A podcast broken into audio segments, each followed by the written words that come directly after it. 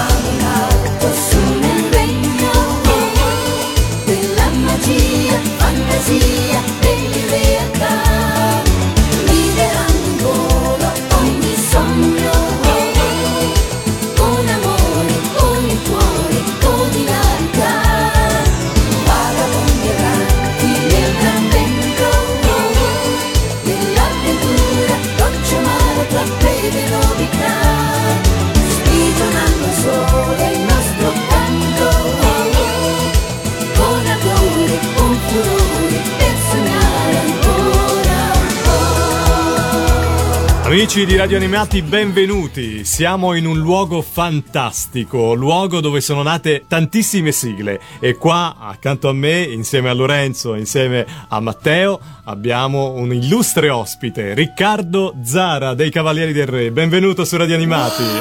eh sì, qua ci vorrebbe... Questa è la folla. la No, folla. Grazie, grazie, grazie Pellegrino, grazie Lorenzo. Sì, siete venuti per la prima volta nel- nello studio storico, diciamo, dei Cavalieri del Re, dove sono nate tutte le sigle. E vediamo anche dei cimeli che rappresentano, per esempio, le, le- le foto all'entrata, eh, Beh, quello- situazioni che, insomma, che hanno vissuto veramente le sigle, le vere sigle, no? E quelle le ho messe perché al mattino quando arrivo nello studio mi piace ricordare cosa ho fatto e così mi tiro un po' su. Però descrivi un attimo lo studio. Allora, siamo- noi siamo qua davanti a- ad una console molto bella, eh, grandissima, proprio un vero studio di registrazione con due schermi, con, con delle casse acustiche grandissime e poi dall'altra parte del vetro il classico microfono dove avete cantato le, le sigle Tut- dei Cavalieri del Re. Tutte le sigle, tutte le sigle. Vorrei aggiungere, dal momento che siamo in radio e non si può vedere, che dalle finestre qui vediamo un sacco di, di- di belle palme e c'è anche una gran bella piscina con 10 o 12 ragazze che stanno In prendendo- radio possiamo dire tutto, Sì, vero sì, diciamo, Riccardo? esagera, esagera.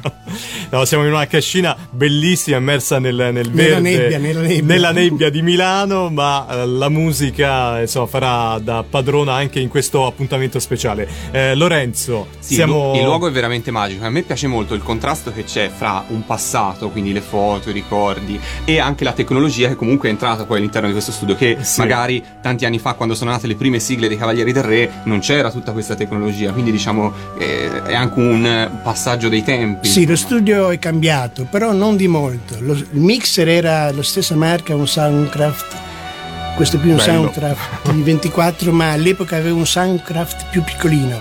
Ma piccolino nel senso che c'erano meno, meno cursori, meno, meno, Meno ingressi. Ma in gran parte gli gli apparecchi che ci sono qui sono gli stessi di, di 25 anni fa, anzi 29, perché la cascina l'abbiamo presa nel lontano 1979. Prossimo anno facciamo 30 anni, Allora bisogna festeggiarla Eh. poi, eh? nel trentennale. Ma noi siamo qua anche per festeggiare un'uscita importante, Riccardo. Lo diciamo ai nostri radioascoltatori che sono eh, già lì con le orecchie ben dritte perché è veramente un bellissimo regalo di Natale. No, grazie, grazie Pellegrino. È vero, io vi ho chiamato, questa volta sono stato io a, invi- a invitarvi qui perché lo scopo era principale quello di promuovere il- questo nuovo album. Chiamiamolo dei Cavalieri del Re, anche se i Cavalieri del Re in totale non hanno partecipato in pieno. Però un album che ho dato il nome Mangas Melody and Song, poi lo spiegheremo perché, però vorrei lasciarlo per ultimo come, come chicca e come promozione. Benissimo Riccardo, allora visto che siamo nello studio dove sono nate poi le canzoni dei Cavalieri del Re, eh, la prima domanda è questa, qual è la prima canzone che i Cavalieri del Re hanno registrato in questo studio? come Cavalieri del Re, la prima è stata King Arthur, però in effetti si chiamava eh, era nata come il piccolo vichingo, che poi nell'arco di qualche mese, ormai la storia è ben nota, fu tra- trasformata in, hanno, fatto, mi hanno chiesto di cambiare il testo e divenne poi la spada di King Arthur che poi fu la prima e il nostro, nostro cavallo di battaglia diciamo. C'è un gran castello nella contea di Camelot con mille più scudieri al servizio di un grande re dal sangue puro. Re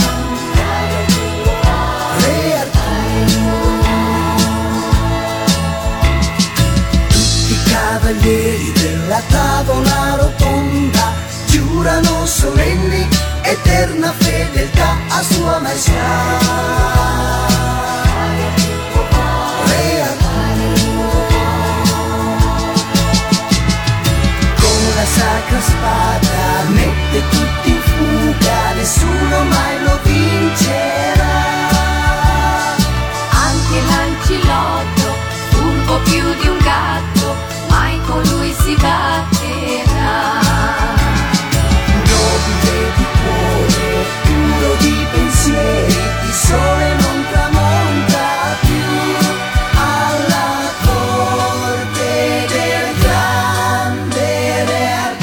invece un passo indietro, i Cavalieri del Re avete realizzato tante sigle, ma tu venivi già da alcune esperienze. Ricordiamo Wobinda, forse la più famosa, però ci sono stati anche altri brani che hai registrato prima. Quelli non sono nati in questo studio.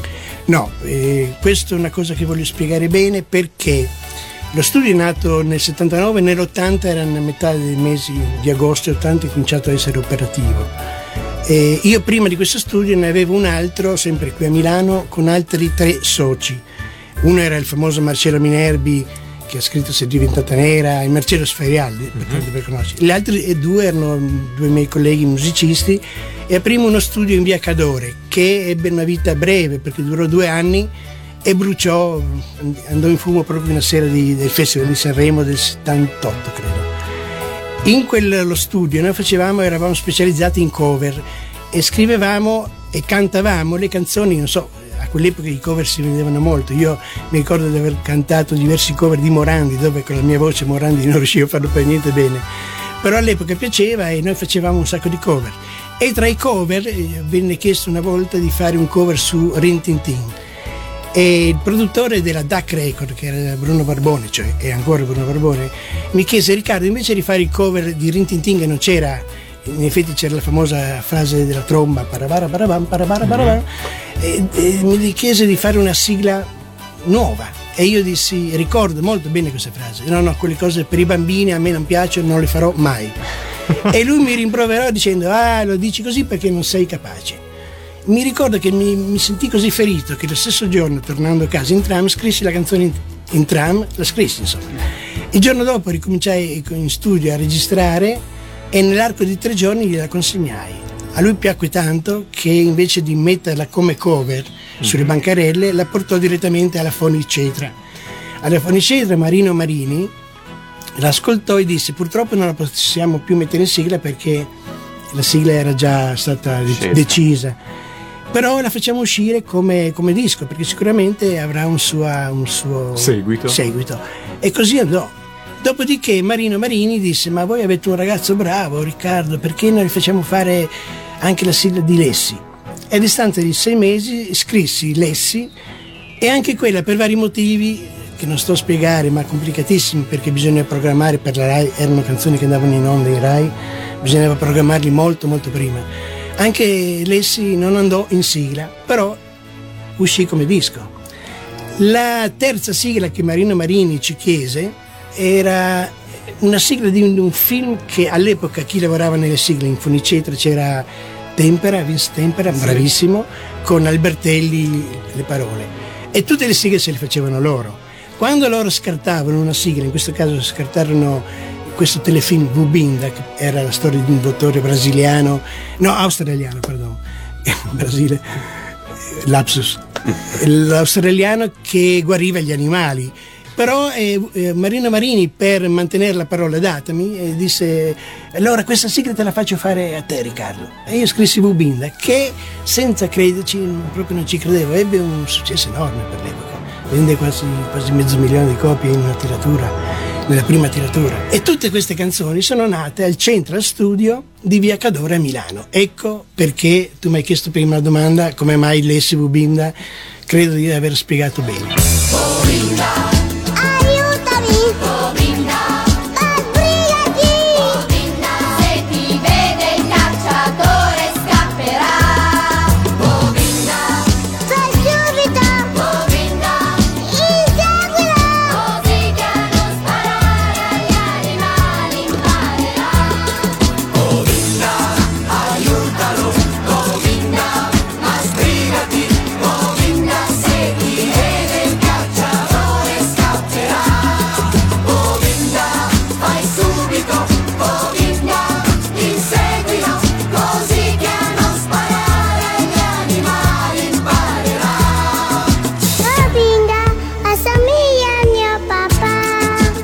Altri due soci del Central Studio? Una era Giulio Del Santo che era un grandissimo pianista e lo è ancora e che lavora molto in Svizzera eh, come piano bar.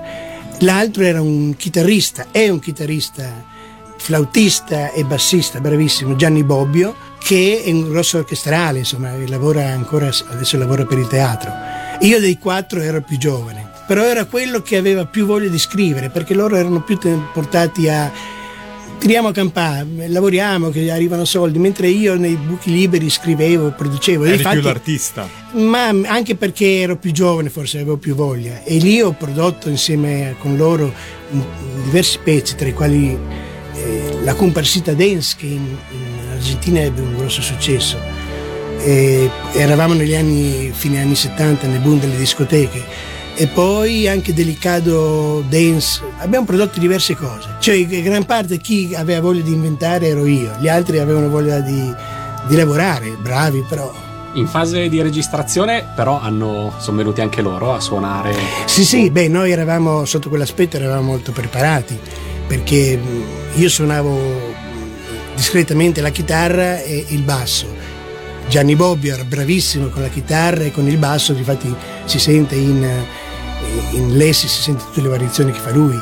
Giulio Del Santo era un grandissimo pianista e tastierista. Marcello Minerbi suonava anche lui la chitarra e il pianoforte, però gran parte Marcello era il direttore artistico, seguiva da lontano e controllava, no, fate così, fate così. E chiaramente in quattro facevamo tutto. E chi di cui avevamo bisogno era soltanto il batterista, che era un nostro caro amico di Sanremo, mh, Walter Schebran, conosciutissimo perché lavorava spesso con le orchestre in televisione Che ha lavorato poi che poi è stato il del batterista classico dei Cavalieri del Re. Quando c'era da fare qualcosa alla batteria veniva sempre Walter.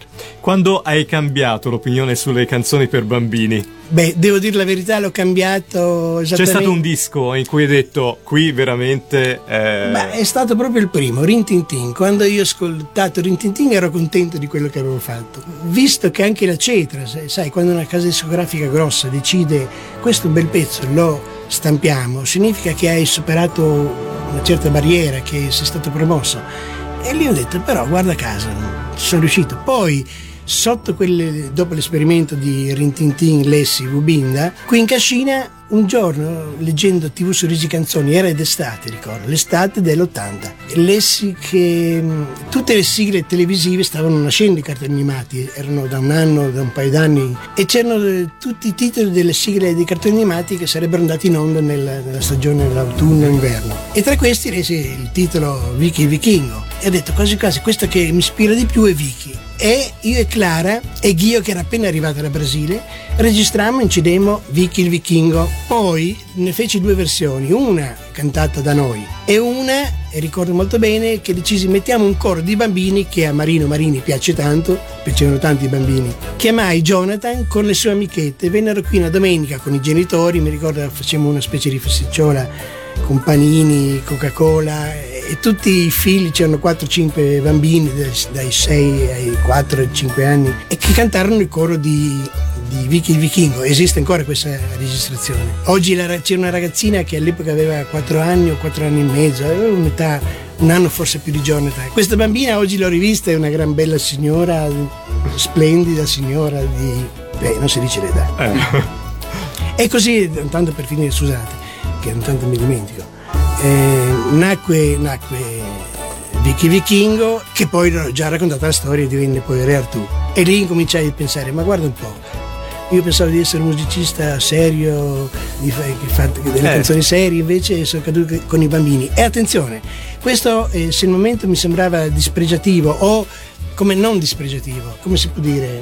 Eh, degradante. squalificante, Squalifi- bravo, Eh. detto squalificante la. Perché i miei colleghi mi dicevano, quando, specialmente dopo il successo di Bubinda, sì sì Riccardo ha scritto Bubinda, ma cavolo cosa vuoi, canzoni per bambini. Poi invece io nelle canzoni per bambini ho messo la stessa forza, lo stesso E si è sentito. e come se fossero canzoni serissime. Per me è una canzone di una serietà enorme e cercavo di fare gli arrangiamenti più, più moderni, più originali, con le voci, tutto perché in fondo erano esperimenti per me, ma le ho prese sempre in modo molto molto serio. E guarda, i nostri ascoltatori giornalmente su Radio Animati hanno il piacere di riascoltare queste opere d'arte veramente in musica. buono, no, no, è vero, è vero. Guarda, ti possiamo eh, così riportare giornalmente i complimenti proprio alla musica che noi eh, trasmettiamo, anche perché è una musica che di solito non, non ripropone quasi più nessuno, no? Nei, eh, Sì, sì, dalle vero. televisioni alle radio. Ma c'è un ritorno degli anni Ottanta. Ma ne abbiamo parlato tanto, perché non ne mandiamo in onda qualcuno? Quanti giorni su quei neri banchi, quanti sogni non ricordo più,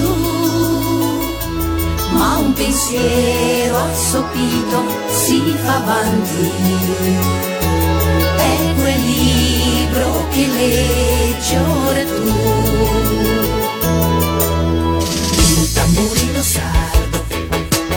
Corre senza aver paura, al potere sostentarlo, messaggero di ventura, fa parte del bastimento, Genova è ormai lontana,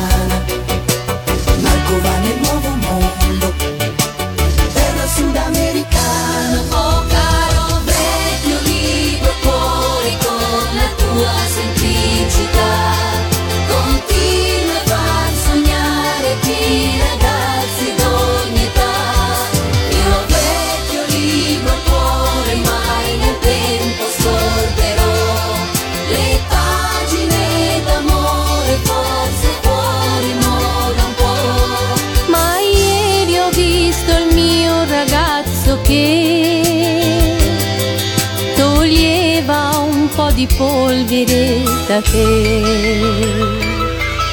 Direi di proseguire, diciamo che con eh, King Arthur fu il primo singolo realizzato per la RCA, giusto? Giusto. E quindi fu comunque un'opera nata come Vicky il Vichingo che poi si trasformò in La spada di King Arthur. Subito dopo che cosa vi commissionò la RCA? Allora, fammi pensare, sì, la- l'RCA a distanza di una decina di giorni venne qui, eh, mandò in eh, avanscoperta, come si dice, un suo produttore e venne qui eh, Anselmo Natalicchio che mi ricordo arrivò qui in una serata di temporali di pioggia, entrò in una cascina sporco di fango e rimanemmo qui quasi un paio d'ore a chiacchierare e lui voleva conoscerci perché eh, l'RCA aveva saputo dalla numero uno RCA di Milano che io avevo uno studio e che in effetti eravamo una famiglia autonoma e allora lui venne un po' a constatare se tutto corrispondeva A vero. verità. E ri- rimanemmo due ore qui insieme a chiacchierare e diventammo subito amici perché era una simpatica persona dico era perché purtroppo non c'è più ci ha lasciato quasi una decina di anni fa e ricordo molto bene che Natalicchio ci invitò il giorno dopo alla Mondadori, negli uffici della Mondadori qui in città, a farci vedere dei nuovi cartoni e darci delle nuove sigle. E noi eravamo contentissimi. Cosa successe? Che andammo lì il giorno dopo e insieme a noi c'era Mizia Amoroso, che io la conoscevo benissimo, per aver lavorato con lei, ma non solo con Vubinda. Io con lei ho lavorato con, con tutti i cover dei bambini, la conoscevo già da un paio d'anni prima. Oltre a Mizia Amoroso c'era l'autore di Mizi Corrado Castellari. Castellari, bravo, Corrado Castellari e Giorgio Laneve che era già un, che lavorava molto con noi al Centro Studio perché avevamo prodotto anche i suoi dischi. Lui era nato come cantautore serio d'amore, poi aveva incominciato, incominciato a scrivere canzoni per bambini anche lui e aveva fatto delle bellissime canzoni. Gli accenti, mi ricordo. eh, infatti, gli accenti. accenti è stato fatto al Centro Studio, se a leggere. di Giorgio Laneve e C'è anche il mio nome. E vedi Zara, anche, vedi, vedi che- Bobbio, le mele verdi E vedi che il tutto- cerchio si. E in Ah. quell'occasione a questo studio Mondadori a Milano che Ecco, cartone animato vi e ricordo che ci fecero vedere cinque cartoni animati e ci diedero in fotocopia, adesso non sbaglio, sinopsi si chiama? Mhm. Oh, ok, bravo. Eh, Io sto imparando qui, manga lo so da un paio di mesi che significa. Vabbè, a parte gli scherzi, ci diedero le sinopsi di cinque sigle e la cosa che mi colpì fu che eh, mettetevi al lavoro. E io la prima cosa che chiesi a Natalie gli dissi, ma quale devo fare io? Tutte. E gli altri? Tutte. Ma come? E guardate che a Roma sono già, sono già in altri 4-5 che le fanno tutte. E io rimasi male. Però lui disse, la prima che ci interessa è lo scoiattolo e banner. Mi raccomando, urgente, urgente.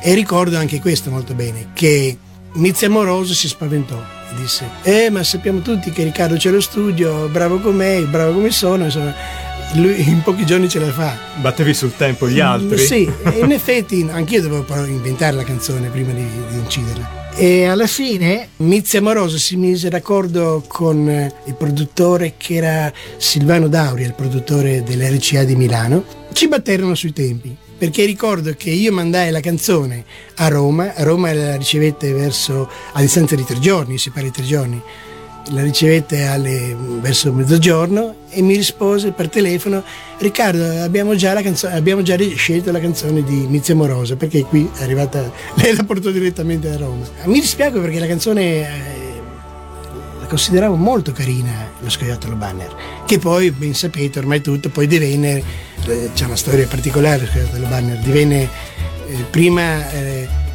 no come era il mago. lo stregone. Lo stregone e poi per un è sempre un errore RCA mi dissero che non era uno stregone ma era una strega divenne Ciappi la strega la ricantammo tre volte con tre testi diversi questo ricordo e, e de- per dire la verità quella che andò in onda era la versione più brutta delle, delle tre perché Però il fascino della musica può in qualche modo essere cambiata anche su alcuni personaggi, no? In Sì, questo sì, caso sì, le sì, sigle sì. a volte ringrazio. si sono trasformate da un personaggio ad un altro, sì però sì questo non so come ci siamo riusciti però ci riuscivamo Io direi di ascoltarla a questo punto, no? Perché ci ascoltiamo la versione originale dello scoiattolo banner, eh, seconda sigla quindi dei Cavalieri del Re. la seconda oh un momento la seconda era lo scoiattolo banner ma voi ce l'avete lo scoiattolo banner È uscita un po' di anni fa su Ah, un CD. è vero è su un vero famoso CD che si chiama C'era una volta i Cavalieri del Re. ed è esattamente la seconda sigla dei Cavalieri del Re Piccolo banner, piccolo banner. Da un ramo all'altro vola con la coda in su. Mangia a mezzanotte, salta, scende giù. Piccolo banner, Banner lo scoiattolo, piccolo banner.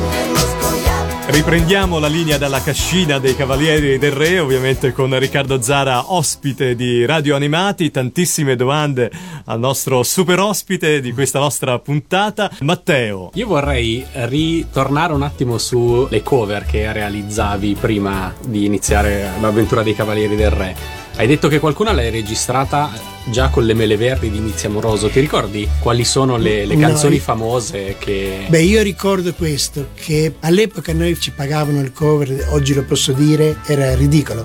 Era 250.000 lire a cover ed erano, Che anni erano? erano gli anni 75-76. Eh, insomma. No, no, era sempre poco. Sì.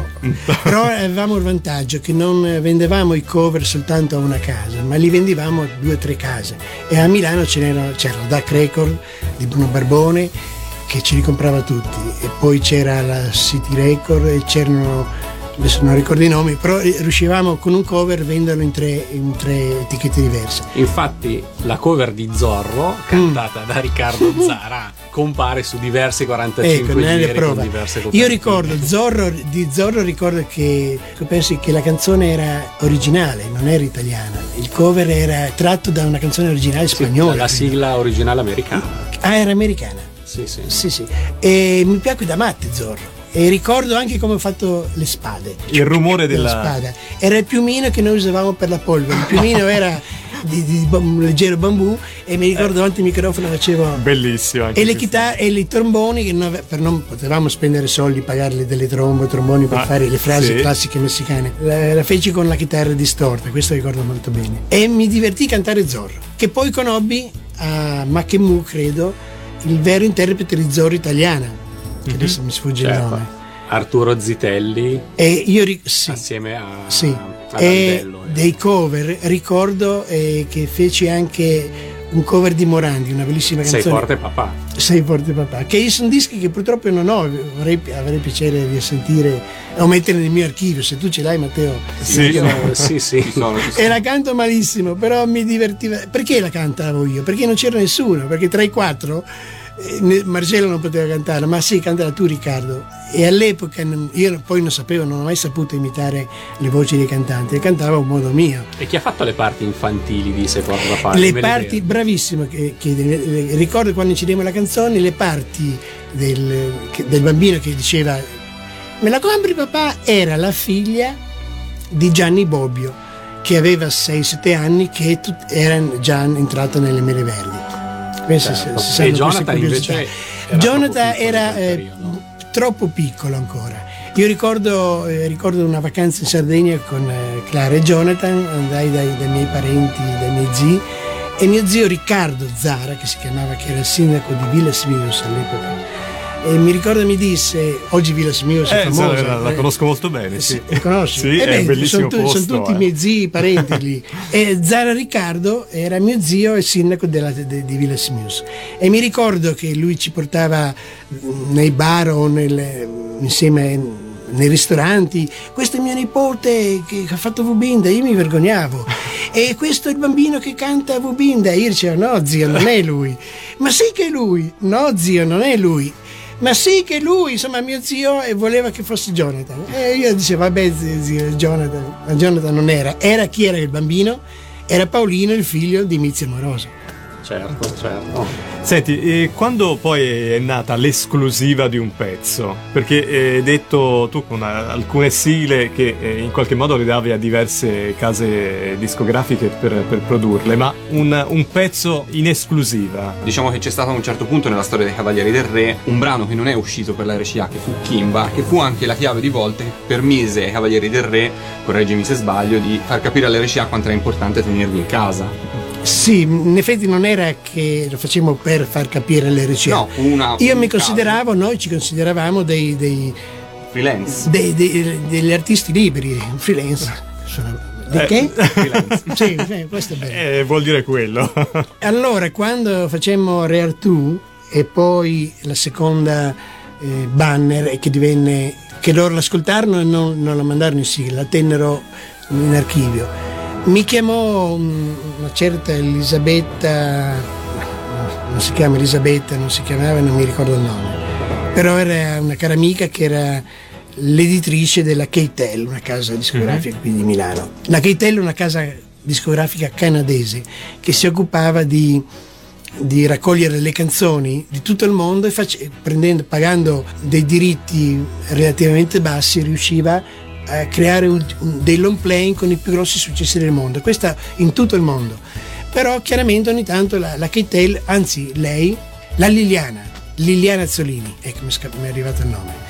Lei un giorno sera aveva un budget a disposizione e aveva deciso di comprare i diritti di un cartone animato che eh, credetemi costavano all'epoca Eh, i diritti per la, per la sigla di testa e di coda e appena comprato i diritti mi telefonò Riccardo visto che hai fatto Re Artù me la fai una sigla per un cartone mio che ho comprato io? E, e si chiamava eh, Kimba e Leone Bianco.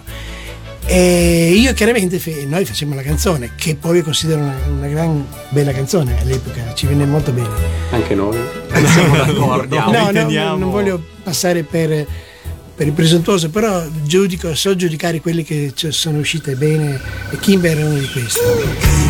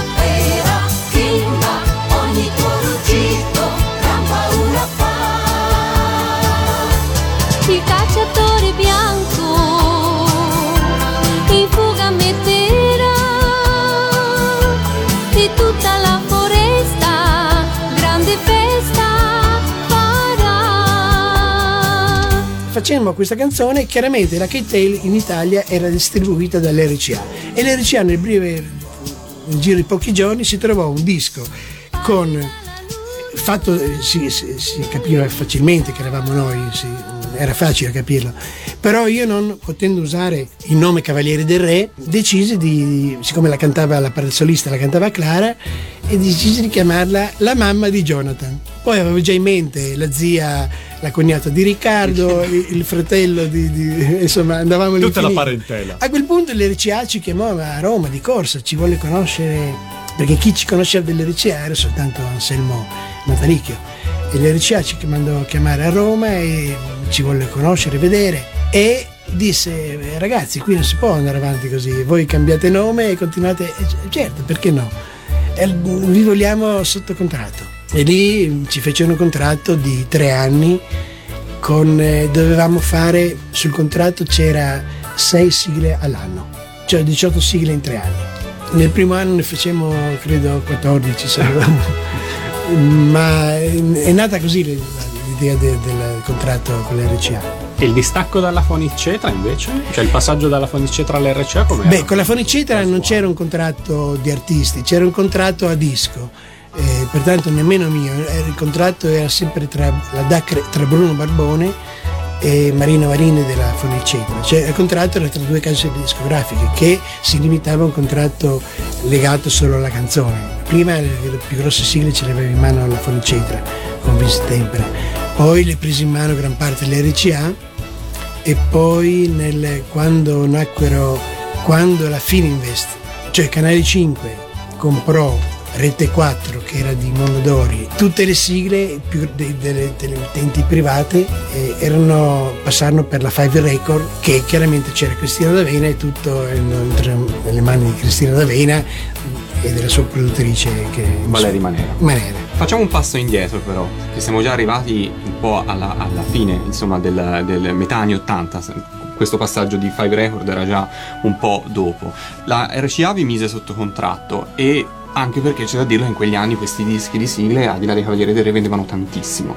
Per quanto voi riuscivate a percepire questo successo, perché le vendite spesso eh, era un po' imbarazzante magari vedere prima in classifica, questo ci è stato detto da tanti artisti, un, brano, non so, per esempio Lady Oscar che vendeva più di Cocciante. Cioè immagino che anche per le RCA fosse imbarazzante, forse potesse creare un po' di, diciamo, di disagio far sì che in classifica un artista magari importante potesse vendere meno di una sigla altrettanto bella, però comunque considerata canzone per bambini come Lady Oscar, in qualche modo. Cioè, voi riuscivate a percepire questo successo, vi veniva riconosciuto anche dalla casa discografica, questo fu un segnale indubbiamente del contratto. Onestamente no. Anche io ricordo molto bene che io ho lavorato dieci anni come bassista con Bruno Lauzi. E ricordo un pomeriggio partimmo da Milano per fare una delle tante serate e lui mi disse Riccardo sono passato alla numero uno per vedere come va il mio disco che lui aveva fatto uscire, era uscito da poco un, un album. La numero uno che era la corrispondente RCA di, di Milano. Milano. e mi disse no non vende niente qui l'unico che vende è Lady Oscar e, mi, e me lo disse con una certa rabbia ma lo sai che sei primo in classifica con Lady Oscar e lo sapevo, mi faceva molto piacere, però non, ci- non c'era da parte dell'RCA, non c'era, ma non con noi, Con credo con nessuno, nessuno. certo, infatti- Anche perché credo l'RCA eh, vivesse questi- queste sigle come eh, serie B della loro produzione. Anche se poi a conti fatti si accorgevano che fare una sigla loro, sì, pagavano i diritti all'editrice giapponese, pagavano le case discografiche, che, no, le case- i produttori del disco, in questo caso noi o gli altri, ma era sempre cifre molto, molto basse rispetto agli artisti di serie A come un Baglioni o un Cocciante che chiaramente vendevano da anni e hanno sempre venduto molto, però costavano molto anche la casa disco- discografica. Certo, quindi Il riconoscimento onestamente non, cioè, non hai mai avuto un disco di platino, un disco d'oro per una sigla. Io so che quando ero piccolo il disco d'oro si dava per un milione di copie e so che li ha fatti molto bene ad occhi chiusi Morricone, Gianni Morandi e Rita Pavone le facevano nell'arco di due mesi dall'uscita del disco facevano un milione di copie. Noi si parla quasi di vent'anni dopo, gli anni 60, eh, con Lady Oscar raggiungemmo sempre 450 500 mila copie, cioè mezzo milione.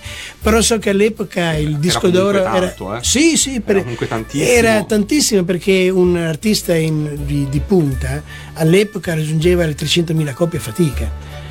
E L'RCA però non, Non si è voluto esporre, diciamo, in questo sì, senso. non ci ha mai fatto capire che eravamo grandi artisti.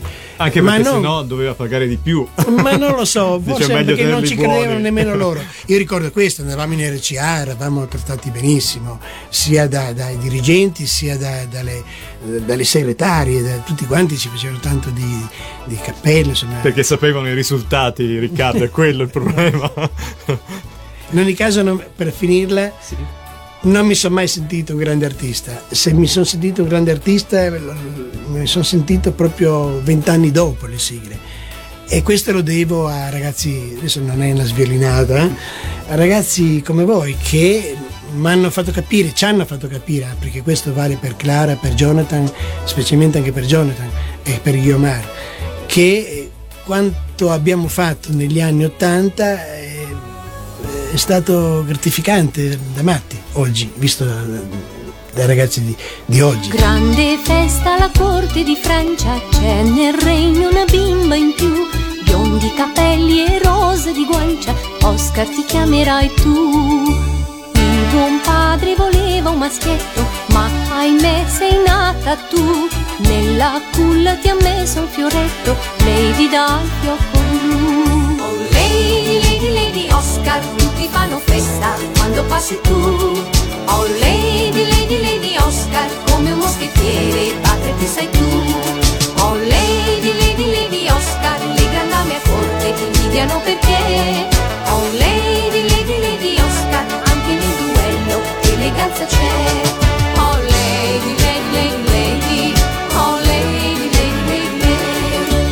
Proseguiamo il nostro appuntamento speciale qua su Radio Animati con Riccardo Zara in nostra compagnia e con tante domande per saperne sempre di più sulle tue bellissime sigle. Matteo. Fra le canzoni che non sono proprio dei Cavalieri del Re, ma che sono di. insomma, che gravitano attorno all'universo dei Cavalieri del Re, ce ne sono tre di cui non sappiamo molto bene la genesi, chi le ha cantate. Solo tre? No, beh, almeno, almeno tre, Almeno diciamo tre. che, che adesso, sulle quali adesso vorrei sapere di più. Che sono una, Ranger Pierre, Cristoforo Colombo e Gionatino. Non so- allora, Ranger Pierre ricordo benissimo. Ranger Pierre nasce in effetti Nasce quando? Io, prima di Re Artù, però lo stesso anno perché è stata fatta in questo studio e nasce Quindi già la cascina. già la cascina, sì. Prima Ma- canzone della cascina, quindi. O quasi. Sì, legata, legata ai Cavalieri si può dire sì. Perché i Cavalieri? Dico, perché nel, nel gennaio del- dell'80 eh, Franco Romeo, che è un personaggio non molto noto, ma lo si vede, almeno lo si vedeva diverse volte nelle televisioni libere a fare promozioni di vari che ne so, frigoriferi, medaglie, adesso non so dire articoli, però era- era un personaggio abbastanza noto nelle televisioni private dell'epoca. E nacque questa trasmissione. Non so, voi non ve la ricordate perché siete molto giovani, ma negli anni 50 e primi anni 60 la RAI trasmetteva una, una trasmissione dal titolo L'amico degli animali, condotta da Angelo Lombardi. Era una trasmissione per l'epoca molto rivoluzionaria. Attenzione, si parla di un'epoca che la RAI aveva un solo canale, pertanto tutta l'Italia tutti guardavano quello. tutti guardavano quello. E lui portava mh, in, in scena eh, degli animali, chiaramente animali un po' esotici, animali non, non da cortile. Portava serpenti, portava leoni, una volta ha portato un elefante in studio e, e spiegava l'origine di questo animale, eh, le caratteristiche, i cibi e, c- e aveva con sé un, un certo andalù simpaticissimo e Angelo Lombardi. Questa trasmissione andò in onda per quasi una decina d'anni e tutta Italia, l'Italia dell'epoca la ricordava. Per ritornare alla nostra trasmissione, Angelo Lombardi nel tempo fece un figlio. Il figlio di Angelo Lombardi negli anni 80 aveva 28-30 anni anche lui e pensò di riportare sulle emittenti private la stessa trasmissione e nacque l'amico degli animali versione privata diciamo che invece di dare un nome all'amico degli animali la chiamò Ranger Pierre questo non ti so dire perché però Bruno Barbone torna sempre in torta lui. Della DAC Record mi disse guarda c'è questa trasmissione mi hanno dato ho comprato i diritti per la sigla. Riccardo perché non mi fai una sigla? E io insieme a Clara insieme a Guiomar e insieme a Jonathan perché Jonathan canta la sigla. Deci- scrivemmo questa canzone che andò in onda e la sera che andò in onda. Cantata da voi, proprio. cantata da noi tutti e quattro Quindi tutti è e una quattro. canzone a tutti gli tutti e quattro, non basta. Jonathan, però al momento la parte solista non la facevo io né Clara, la faceva Franco Romeo, la canzone della parte solista. Quando andò in onda in serata, noi oltre, oltre a cantare noi, la facciamo cantare anche dei bambini, i soliti bambini amici di, di Jonathan. Andò in onda proprio con Franco Romeo e i, e i piccoli Ranger. Era il nome del gruppo, credo si chiamassero così, no? Ed erano eh, Jonathan, le sue amichette, erano 5-6 bambini con i costumi fatti da Clara di corsa, mi ricordo molto bene, e questa è Ranger Pierre. Quindi andò proprio in tv, sigla. In tv sigla, adesso non vorrei sbagliare, credo Antena 3, Antena 3 che era molto grossa all'epoca qui nella zona. Poi eh, Cristoforo Colombo, Cristoforo Colombo è una canzone nata, eh, io quando lavoravo con Bruno Lauzi lavoravo insieme a un, a un cantautore genovese, Sergio Alemanno.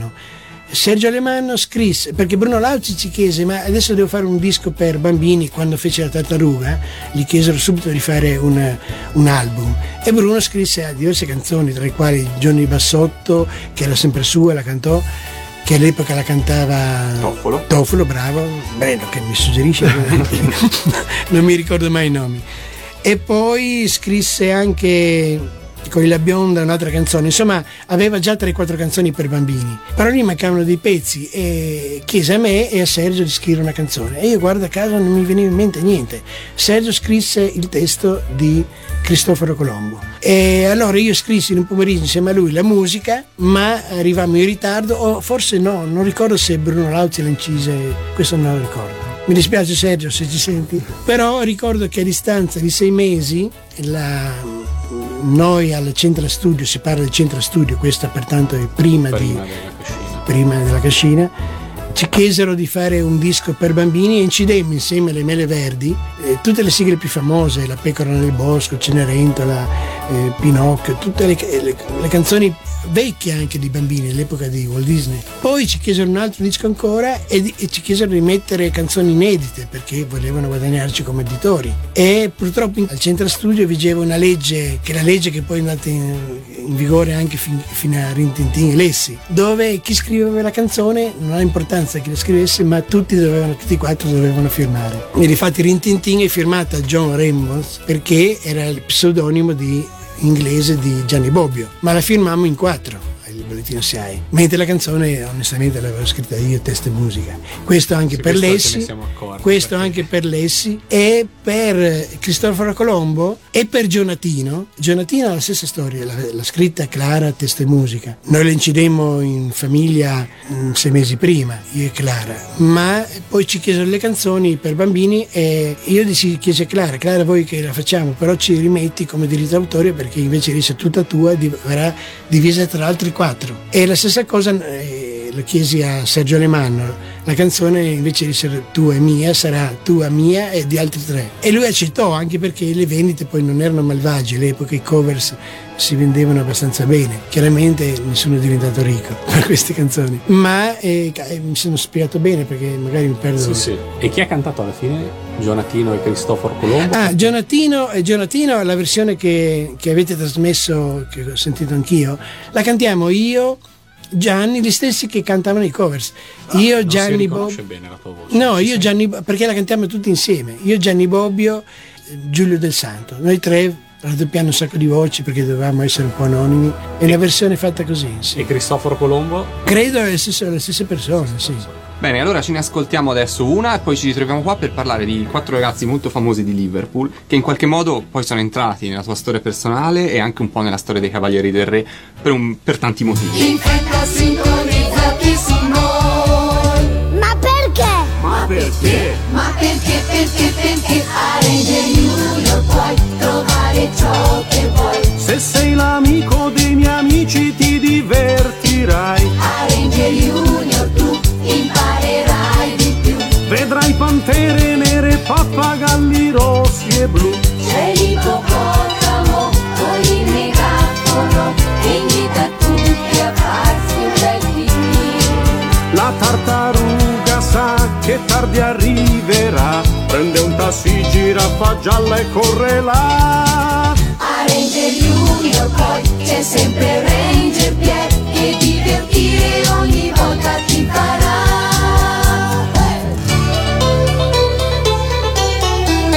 Ti può accadere verso sera, dopo l'ora del tè, che Tom e Jerry o l'orso yogi alla tv non c'è, non è poi il caso di arrabbiarsi, un rimedio c'è se vuoi. In fretta sintonizzati Direttamente da Milano, nella cascina dei Cavalieri del Re con Riccardo Zara, parliamo allora dei Beatles. Perché mi fai questa domanda? Eh, perché vediamo anche dei cimeli importanti Ah, qua vero, nello vero. studio. Guarda, uno dei cimeli che mi incuriosisce di più è quello là dove c'è scritto John and Paul. Sotto c'è qualcosa di scritto a mano. Che cos'è quella cosa? Ah, quella è. Quello lì è un regalo di compleanno, me l'ha fatto la figlia di una mia cara amica, eh, la mia amica Vittoria, la figlia era è Federica che per il mio compleanno ha fatto un collage di tutte, sapendo che amo i Beatles, di tutte delle foto originali sul- sulla storia dei Beatles. Quello lì era tratto da un libro di Paul McCartney dove c'è la versione originale di Penny Lane, credo. Da qui- si vede, io da qui non. Cioè come è nato Penny Lane, come l'hanno buttata giù, si vede che è rimasta in qualche archivio degli studi dell'Apple, anzi qui di Abbey Road, non dell'Apple. E poi l'hanno diventato un cimelio, quello- avere l'originale quello bisognerebbe avere 100.000 euro, non so, sai. Ormai tutto quello che è toccato i Beatles diventa. No, ma hai chiesto dei Beatles, cosa vuoi sapere? Eh no, vogliamo sapere quanto ha influito la musica dei Beatles eh, nei Cavalieri del Re. Beh, ha influito molto, però non- ogni tanto leggo delle interviste nostre che dicono che i Beatles mi hanno insegnato a scrivere. È sbagliato dire questo. Io già suonavo mh, da quattro anni prima del- dello, dello scoppio del, del fenomeno Beatles. Io ho cominciato a suonare negli anni 60 e il repertorio dei Draghi, che era il gruppo che avevamo formato all'epoca a Monfalcone, eh, era gran parte gru- eh, il repertorio di Elvis Presley, dei Champs, un gruppo americano, e degli Shadows che stavano nascendo in quell'epoca. Dei quattro, sei, Shadows era un gruppo inglese con la stessa formazione dei Beatles, due chitarre, basso, batteria, ma che facevano musica strumentale per chitarra elettrica, diciamo. Ecco, nel 63 scoppiarono i Beatles e chiaramente per noi che avevamo già il gruppo formato, i Beatles erano un enorme bagaglio di materiale da, da suonare da, da, per le serate. Poi era divertente fare canzoni di Beatles perché si giocava molto con le voci. Mm-hmm. E ascoltando i Beatles, in, io che ero diciamo, un po' l'arrangiatore del gruppo, cominciai a imparare un certo modo di armonizzare con, che sembrava difficile e poi quando si andava alla fonte mm-hmm. era banalissimo, era facilissimo non, so, non voglio entrare nella tecnologia, nella tecnica dell'armonizzazione beatlesiana che poi non esiste, ma esiste un modo, loro can- cantando due voci riuscivano a sembrare quattro mm. e facevano dei giochi di armonia molto interessanti che poi io li ho portati facilmente nel gruppo dei cavalieri tante volte si cantava due voci, tutti ci dicevano che belle queste enormi voci, ma sono solo due. Era un gioco armonico che non so spiegare, si lavorava con la melodia base e con la terza o sotto o sopra, molto distante, da lasciare la, la nota di mezzo sempre vuota, ma che l'orecchio la immaginava e la percepiva lo stesso. Bellissimo, bellissimo. E questo i Beatles, però io ho amato, a parte i Beatles, che ho amato di loro tutto, all'epoca amavo molto anche i Beach Boys americani i Mamas and Papas e poi negli anni 80 scoppiarono a fine anni 70 i, i, gli ABBA sì. eh, che adesso ho rivisto e risentito volentieri eh, nel, sì. nella Mamma Mia musical che vale la pena di vedere adesso arrivo in questi giorni a Milano voglio, ho visto il film bellissimo però voglio vedere anche il musical. il musical. E a un certo punto nella storia dei Cavalieri di Re avete voluto proprio dare un tributo ai Beatles, facendo un lavoro molto particolare perché non si è trattato semplicemente di fare delle cover in inglese, ma vi siete anche cimentati nella traduzione, anzi nell'adattamento, in una vostra interpretazione in italiano di queste, di, dei brani più famosi dei Beatles. Come è nato quel progetto? Il progetto nasce esattamente l'anno dopo Christmas Dance. Prima dovrei spiegare come è nato Christmas Dance, certo. che L'RCA, visto che le sigle si incominciavano a vendere meno, e forse credo, adesso non voglio essere presuntuoso, ma l'RCA vedeva in noi una grossa potenzialità, perché si rendevano conto che potevamo scrivere un po' su tutto, avevamo uno studio, eravamo indipendenti, autonomi, eravamo gli unici in fondo che loro telefonavano, ci davano il titolo, noi mandavamo il prodotto finito e anche in breve tempo. E allora l'RCA ci chiese di All'epoca ricordo dal momento che sapevano che le due ragazze del gruppo, Clara e Guiomar, le sorelle, erano brasiliane, ci dissero perché non fate una collage di musica brasiliana? E io ricordo che rifiutai subito perché dissi guarda che esiste già, esiste già, un, adesso credo fosse un gruppo francese che aveva fatto un middle di musica brasiliana, discoteca, e fatto molto bene e ho detto no, non possiamo farlo perché mai lo faremo meglio di loro. E mi ricordo che sia Guiomar che, che, che Clara si arrabbiarono ma perché non hai accettato? io non ho accettato perché sapevo di essere perdente sin dall'inizio. eh, sin dall'inizio. Allora l'idea di partire con un lavoro che, che non credevo ho preferito lasciare stare. E però la RCA ci disse ma allora pensate qualcosa di originale. Io avevo pensato a un album di famiglia a fare una raccolta di canzoni nostre che avevamo da mettere sul mercato così. Però l'idea dell'RCA non, non piaceva. Allora pensai all'idea delle canzoni che non muoiono mai, le canzoni di Natale. E così ci mettemmo a lavoro, mi ricordo era febbraio anche lì, ci mettemmo a lavorare, cantare le canzoni di Natale, ricordo più i vicini, i contadini, gli ortolani che passavano e sentivano tu scendi dalle stelle a febbraio, eh Natale è finito! e beh, a parte quello, noi insomma e così nacque Christmas Dance, che poi fu un'idea molto originale che l'RCA anche lì non, non, ci credeva fino in fondo e non accettò il lavoro e poi uscì con un'altra etichetta, la Cesa e poi con, negli anni seguenti con la DAC Record. Le, L'RCA si, si, mangiò le dita perché in quell'anno il disco andò benissimo. Allora ci disse ma pensate a un'altra idea. No, in quel momento scadeva il contratto con l'RCA e io ho detto io ho in mente un'altra idea anche se, eh, se anche se ci scade il contratto, l'RCA ha detto che ci ascolterà lo stesso. E andando un giorno in trattoria qui con Guiomar, Guiomar disse perché Riccardo tu che ami i Beatles non facciamo un disco sui Beatles? E io scartai subito l'idea, ho detto ma come si fa a fare i Beatles? I Beatles in italiano, ma i testi sono brutti, rifacciamo i testi. E l'idea insomma ho pensato perché non far conoscere i Beatles ai ragazzi giovani di adesso, che in fondo i Beatles siamo negli anni 80, erano già scomparsi da almeno discograficamente da vent'anni quasi. E così nacque l'idea e lì ci messi tutti, dico la verità, tutti e quattro ci mettemmo veramente grande amore e pubblicammo il famoso disco C'erano una volta i Beatles, inserendo poi una, una canzone nostra cantata a, turno da tutti e quattro e credo di aver fatto un gran bel lavoro. Poi ho usato anche l'orchestra grossa ho usato sia i fiati sia il quartetto d'archi che mi ricordo l'abbiamo inciso alle due di notte in pieno agosto qui in Cascina. Quel lavoro lì poi l'RCA per vari motivi ecco non andò in porto perché l'RCA ha detto un lavoro così ha bisogno di una grossa, grossa promozione e si misero d'accordo all'epoca, ricordo, con Gianni Minà per creare una trasmissione mh, sui Beatles eh, che andava in onda per la tv di ragazzi, una cosa di questo tipo, dove mh, Gianni Minà presentava, parlava dei Beatles perché lui li ha conosciuti a livello Beatles, insomma, lui parlava di Beatles. E poi noi arrivavamo ogni volta, ogni puntata con una canzone dei Beatles presentata, però dovevamo trasferirci a Roma per una- quasi un mese intero per realizzare Registrare questa- per registrare queste puntate. I cavalieri erano già in crisi tra di loro, gli impegni di lavoro sia di Clara che di Guiomar erano tali insomma che andò tutto a monte e poi non se ne fece niente. Feci io poi a distanza di quasi dieci anni, negli anni 90 feci due cassette in un cofanetto ma una, una vendita limitata senza distribuzione che poi ce l'hanno pochissimi fortunati. È un lavoro che vorrei fare diciamo, per Natale del prossimo anno, fare uscire questo in eh, CD, vediamo se ci riesco. E di, di tutti i brani che avete interpretato, qual è quello che ti è rimasto più nel cuore? Oh, qui è difficile dire, eh, ci sono tante canzoni bellissime, Parlo ovviamente di questo lavoro. di questo, dei, dei nostri sì. Tu vorresti far sentire qualcosa adesso? Direi proprio di sì. Io dovrei per non offendere nessuno perché mi piace da matti per esempio eh, Silver Hammer cantata da Guiomar è una canzone dei Beatles non molto famosa ma eh, chi adora i Beatles la conosce perché fa parte dell'ultimo album eh, Abbey Road. C'è Yellow Submarine fatta da Jonathan che è da morire insieme a Twist and Shout.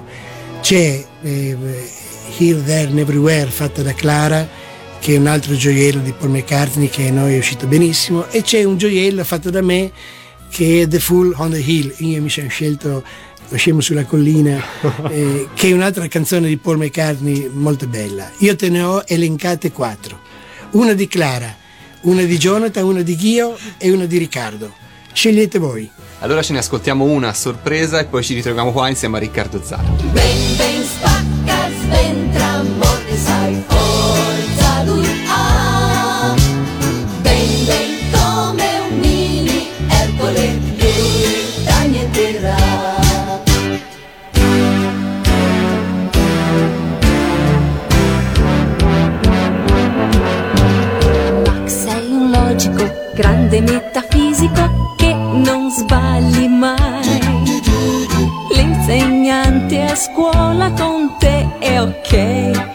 Sempre ok. Non sei frivolo, ma come un grande Robinson scopri ciò che vuoi. Ma nel club dei Madison non ci sei quasi mai. Ma deriderti io non vorrei, se no per me son guai.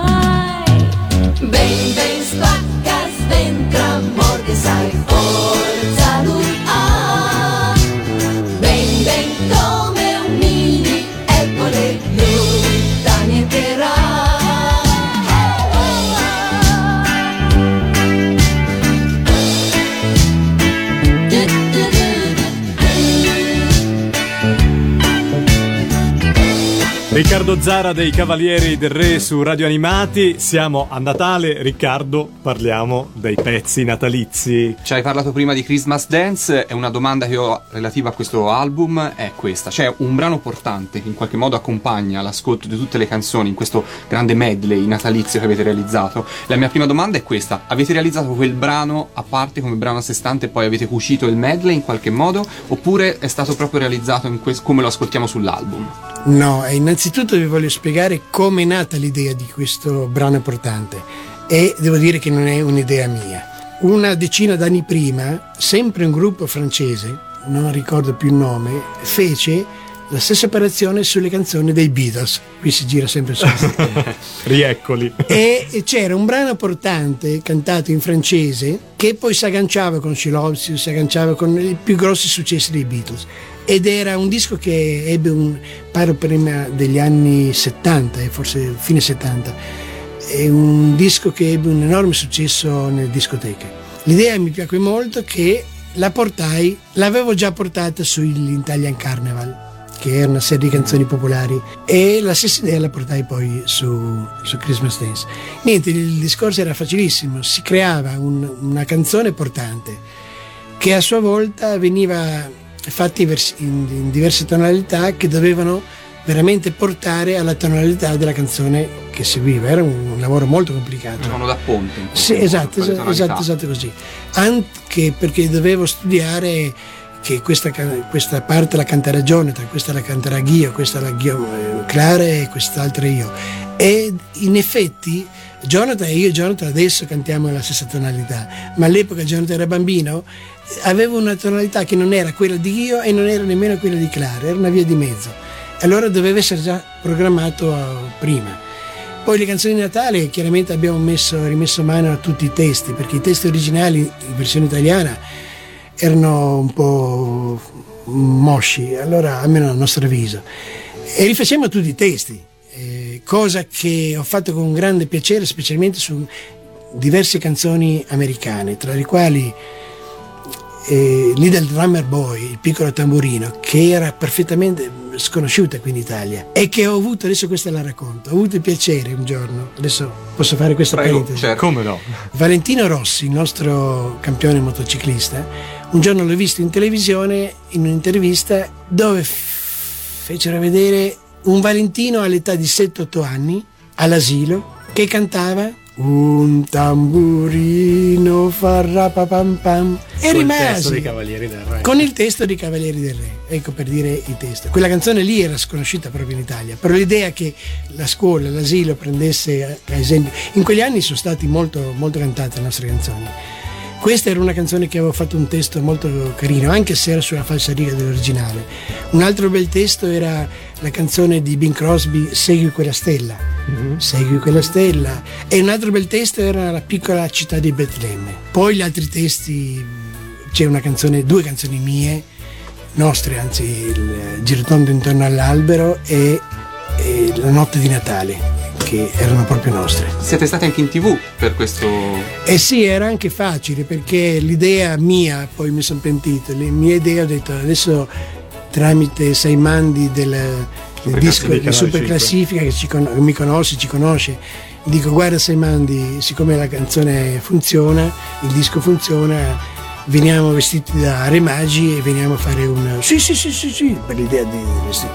E siamo andati a noleggiare quattro costumi da re magi che il più brutto era quello che, che era da Paggio, quello di Jonathan, e Jonathan non lo voleva mai mettere, diceva questo non è un bel costume, non mi piace. e allora lui voleva andare ancora in giro con le spade. Eh, e andammo vestiti così e, e fu una bella trasmissione sotto Natale. Poi la In Rai, quell'occasione cosa cantaste? un medley, prendemmo, sì sì, prendemmo... Quindi realizzato appositamente Sì, sì, facciamo sì, 4-5 canzoni, insomma, nella durata di 4 minuti. E la stessa cosa fu per ehm, quando andammo a Sereno Variabile, che il produttore di Roma ci chiamò, venite in costume, mi raccomando. Allora, prima andammo, eh, la domenica andammo, una domenica andammo da Raffaella Carrao Sì? a fare il programma cos'era Beh, sì. Il famoso programma della Fe- Raffaele. Sì, allora di Pronto pranzo. Raffaele. Pronto Raffaele. Sì, Pronto sì, Raffaele. sì. Andammo a quel programma, poi ne facemmo un'altra a Serena Variabile. A Serena Variabile arrivavamo di corsa e non c'era la- l'autorizzazione per Jonathan. Mhm. E allora il direttore, ehm, il direttore del programma, che è esattamente, non so se avete presente in televisione il programma che fa il comitato, quando dicono Ah, parla col comitato. Eh, chi è che Eh, la voce del comitato, lo sentite? Mai, avete mai visto chi è? Sì, un certo. regista Sì, sì, Eh, sì. sì, sì, famoso. ecco, n- non mi sfugge il nome, però lui era il regista della trasmissione Sereno Variabile e ci disse ragazzi mi dispiace ma non possiamo fare... Guardi, Bravo, bravo, ecco, fai bene a citarlo. Una simpaticissima e cara persona. Lui ci disse non avete permesso, non posso rischiare ragazzi, non avete permesso... E noi andammo in giro per Roma, però Roma di sabato era un sabato, era tutto chiuso, insomma non potevo, eh, Jonathan non poteva partecipare alla trasmissione. E allora ci dissero fatela in tre, dai, fatela in tre. Eravamo già vestiti in costume e incominciamo le, le prove. Jonathan era seduto in platea, in costume, che piangeva. Quando il regista ha visto questa scena ha detto, sentite un po', io mi prendo la responsabilità, prendete anche il bambino perché non- è un dolore vedere Jonathan che piange.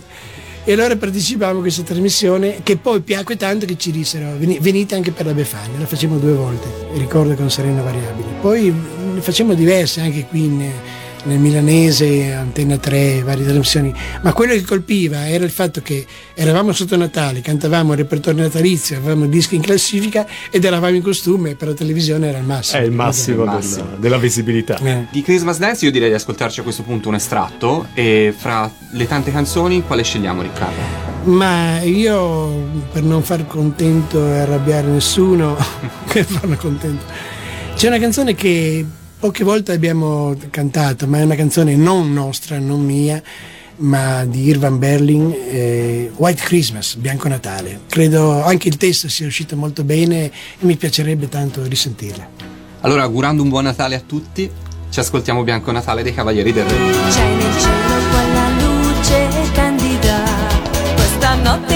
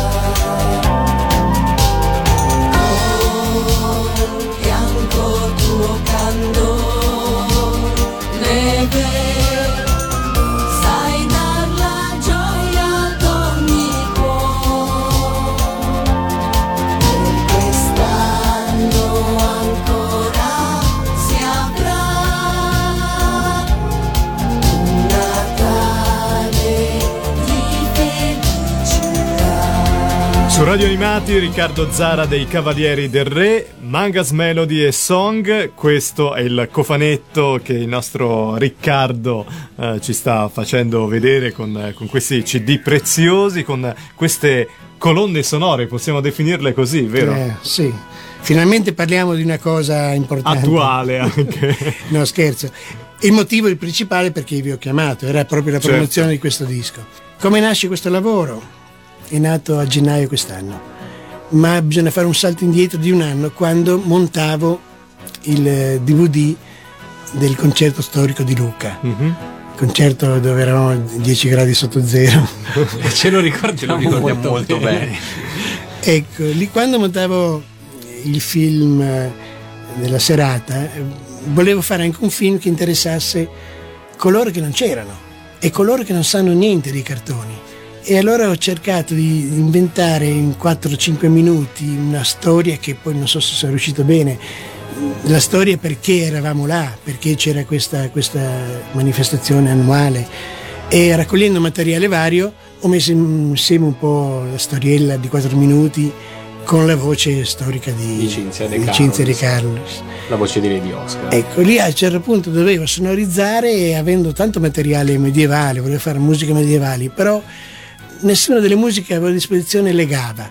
A questo punto ho deciso quasi quasi me ne faccio una. E ne ho, fatta- ho fatto un brano diviso in 4-5 parti, in 5 parti credo, che le ho dato il titolo Mrucca Med- Medieval Suite. E lì è nato diciamo il primo pezzo dell'album, ma non lo sapevo. Poi arrivati i titoli di coda, ho deciso anche lì di mettere una canzone del nostro repertorio, però in una versione originale. E ho fatto la, la sparra di King Arthur una versione, come si può dire, pseudo-sinfonica. E senza volere avevo già fatto due canzoni. Arrivato al secondo DVD, eh, il storico concerto di Venezia, non so se c'eravate, Io c'ero anche a Venezia. a Venezia e, quello poi di Prato, quello, e quello di di Prato, Prato. del Siddhartha. Il problema, il problema era lo stesso, nei titoli di coda ho detto a questo punto metto sempre canzoni nostre in una versione un po' originale e strumentale. E lì ho messo l'Uomo Tigre e poi anche l'Isola di Robinson. E mi sono trovato a gennaio di quest'anno ad avere quattro pezzi e ho pensato, ma perché dal momento che l'RCA non ha mai avuto il coraggio di, di fare un album doppio con tutte le nostre canzoni, perché non avere tutte le nostre canzoni in una versione chiaramente non cantata ma eh, strumentale? Strumentale che va detto, voi oh, non avete ancora sentito niente, no?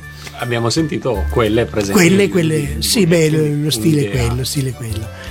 E un po' nobilitava anche il lavoro e un po' l'idea mia era anche di far capire che le canzoni che facevamo stavano in piedi anche senza alle spalle un cartone, che so- sotto sotto la musica c'era.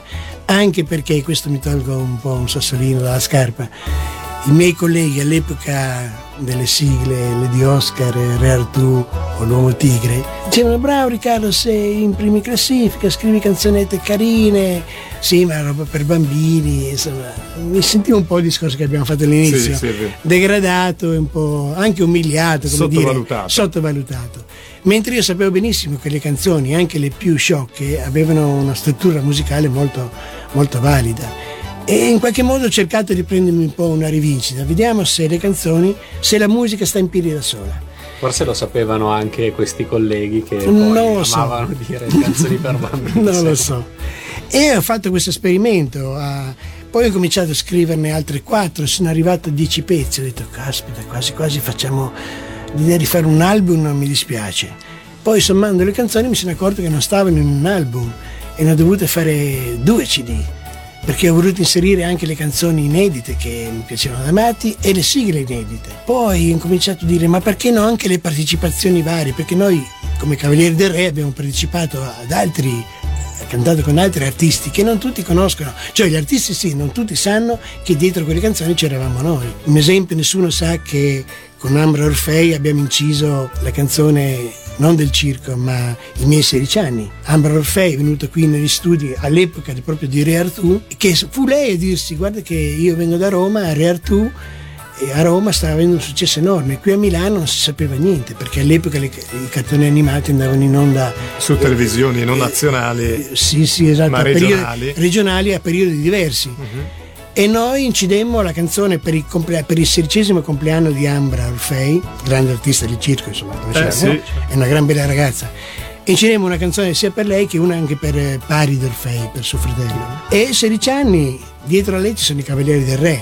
Quando ascolterete la canzone troverete Eh, ma senti Riccardo, il, il fatto di aver scritto un pezzo strumentale, abituato sempre a scrivere anche le parole poi su un pezzo, ti sei, come ti sei sentito? Che ci mancava qualcosa oppure ti sei dato totalmente sulla musica e in qualche modo anche le parole in modo non, non sonoro si possono percepire eh, tra le note Ma musicali? io spero di sì. pezzi? L'effetto che ha fatto a me, innanzitutto non ho scritto niente perché le musiche esistevano già, però eh, ri- rimettendoci mano, innanzitutto ho fatto anch'io un salto nel tempo di vent'anni ormai. Ho provato una grande soddisfazione e poi ho cercato in qualche modo di mantenere vivo lo spirito del brano, anche se Mm. poi venivano in qualche modo quando avrete modo di ascoltarli, molto rivoluzionati, ma era questo il motivo. Volevo ripor- io ho immaginato una grande orchestra sinfonica a mia disposizione che eseguisse questi brani e mi sono messo un po' nelle vesti di un musicista classico. Queste cose, cioè riarrangiare delle parti di chitarra elettrica è difficile perché la chitarra elettrica ha un certo fraseggio, ha una certa funzione, piace in un certo modo, ma con uno strumento di orchestra non si può ottenere lo stesso effetto. Allora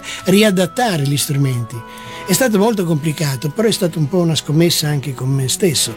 Credo di esserci riuscita, perché credetemi ci ho impiegato, lì ho scritto primavera, estate, autunno, ma Eh, ci ho impiegato quasi nove mesi e ne ho messe ormai i pezzi che sono diventati, con tre CD, sono diventati 62, perché ho voluto inserire tutto, tutto, tutto di noi. Qualcuno prima mi ha chiesto come mai non c'è l'S, Rintintin e Wubinda. Ecco, questo mi dispiace, non ci sono, eh, semplice motivo che non ci stavano più, non c'era più spazio nei dischi. Fisicamente no-. Non si poteva arrivare a 4 CD. ecco, si poteva, però era un po' veramente... E nei tre CD che abbiamo qua, qua davanti ci sono tante sigle ben note, però ci sono anche, come accennavi prima, anche brani che io per- personalmente vedo per la prima volta. Per esempio, sul CD che ho qua in mano vedo Messaggio d'amore e Siamo tutti italiani. Che cosa. Sono due, due brani con due, due mondi diversi. Messaggio d'amore, insieme alla, a- alla fanciulla di Lefort, insieme a Illusione Samba di, di Clara, insieme adesso a Vecchio West, facevano parte tutti di un vecchio album che poi non è mai uscito, che prima ne ho parlato, album di famiglia che erano canzoni che noi avevamo inciso e che avevamo qui nel cassetto, però che per noi sono, almeno per me, ma anche per gli altri tre, sono canzoni famose perché le abbiamo cantate, le amate e ho voluto inserire anche quelle. Mentre Messaggio d'amore. Un messaggio d'amore- a Sanremo, è nata con l'idea. Messaggio d'amore è una canzone che io ho scritto molti anni fa e che poi abbiamo ricantato qui in studio. La canzone l'avevo, l'avevo scritta facendo esperimenti sul... avevo comprato, quando ho bruciato lo studio, non avendo più registratori, mi sono comprato un Revox e per fare le prove di sovraimposizione, di voce, prove di eco, io cantavo sempre un motivo inventato, eh, inglese di casa mia, per fare le prove di sovrapposizione è nato questo pezzo che mi è piaciuto tale che, che io l'ho mandato in giro proprio questo provino, cantato Please remember me, I know, ripetevo sempre le stesse cose. Il pezzo era così ben fatto, in un inglese maccheronico proprio, che mm, lo mandarono niente meno che a Londra e lo dovevano fare i, Marmalade. Ah, E questo, questo. E poi in Italia lo doveva incidere un gruppo romano, mi ricordo che andai con questo brano anche a, a uno dei fratelli Reverberi a Roma e lo doveva incidere, adesso non ricordo bene, ma erano tre fratelli romani che cantavano, cantavano questa canzone. Bye bye, do my baby. Bye bye, no, non mi lasciare. Beh, è un pezzo famoso degli anni 60. Ma erano tre fratelli che, che ricordavano una piccola parte dei Bee Gees italiani. E loro, anche loro volevano farla, però la canzone era molto complicata, non la fece nessuno alla fine.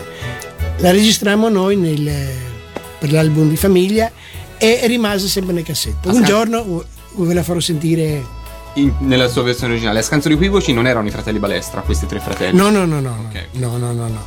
cosa ci ascoltiamo? Ma io direi di trovare il primo estratto. Forse direi, Riccardo, tu che cosa suggerisci? Allora, ci sono innanzitutto è difficile che sono canzoni da ascoltare nella, nella tranquillità della cameretta. Mandarli così in onda in radio dove siamo abituati che tutto spara. Dai, almeno un frammento lo mandiamo. Però eh, tanto per io, dare l'idea. dal momento che la sparo di King Arthur l'avete già sentita sul... Mandiamo una canzone che, che proprio gioca sulle, sulle variazioni di orchestra che credo sia uscita molto bene. Le avventure di Gamba, che poi è una nostra sigla che non ha avuto grande successo ma che a noi è sempre piaciuta. Che, che ne dite? Direi che va benissimo. Allora ci ascoltiamo per la prima volta la Mangas Melody, le avventure di Gamba in versione sinfonica qua su Radio Animati.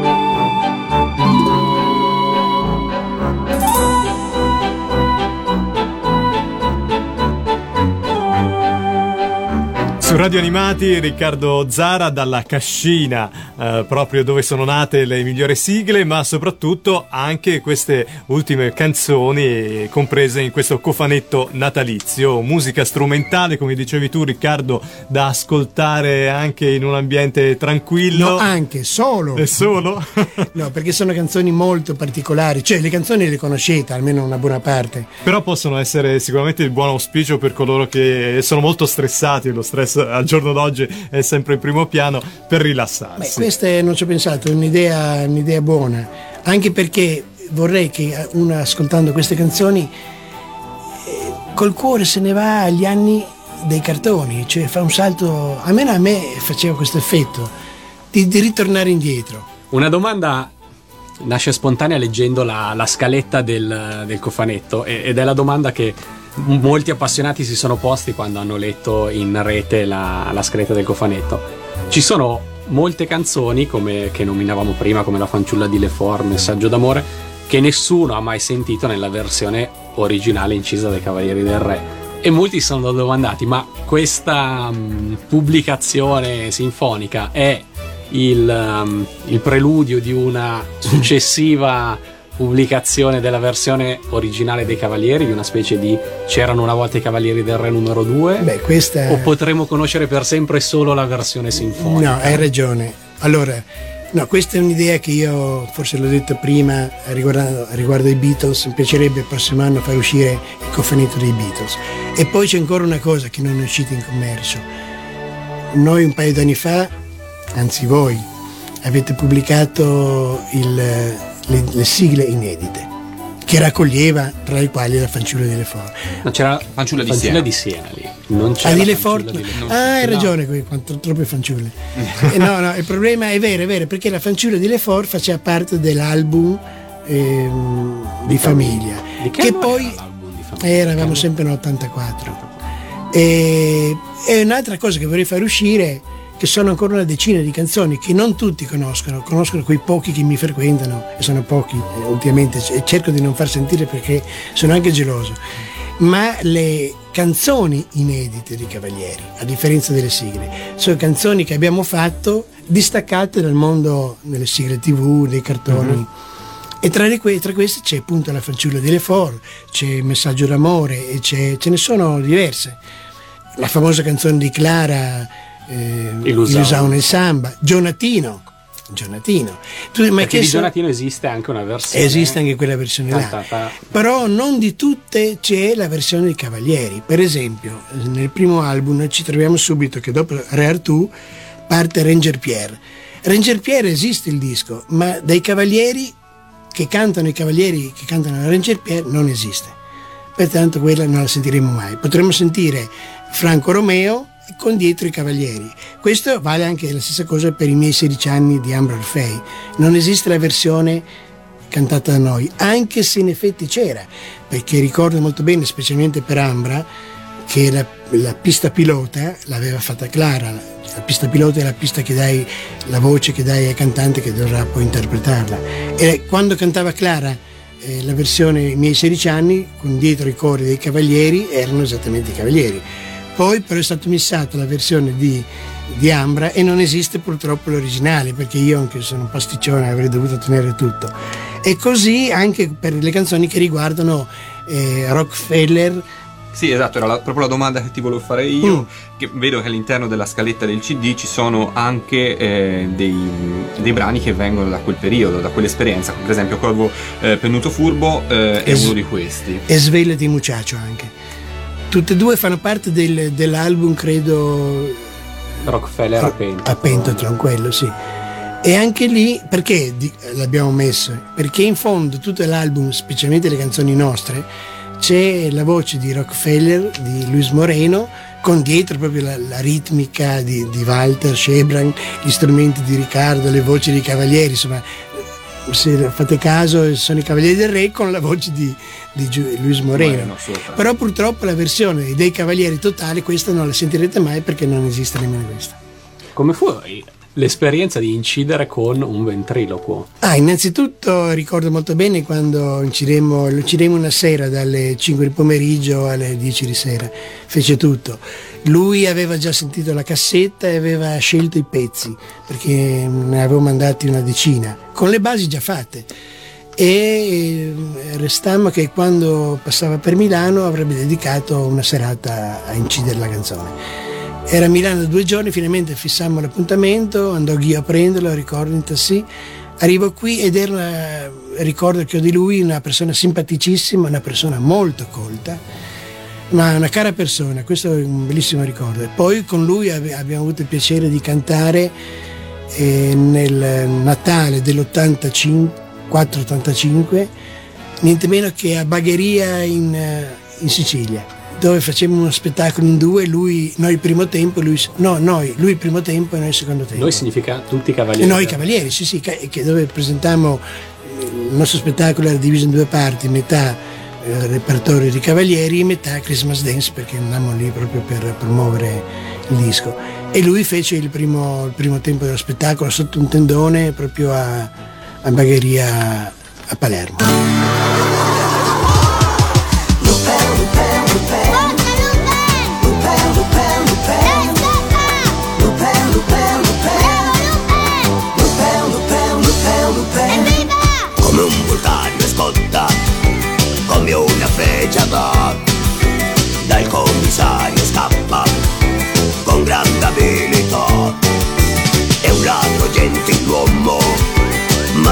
Nessuno fa. Abile la sua nell'alta società. Lo sguardo suo magnetico forfante ma simpatico elegante atletico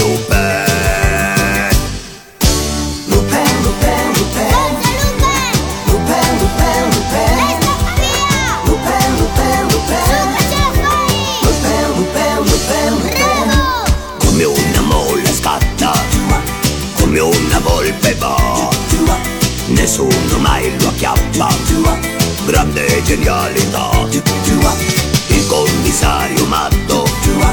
Con lui diventerà.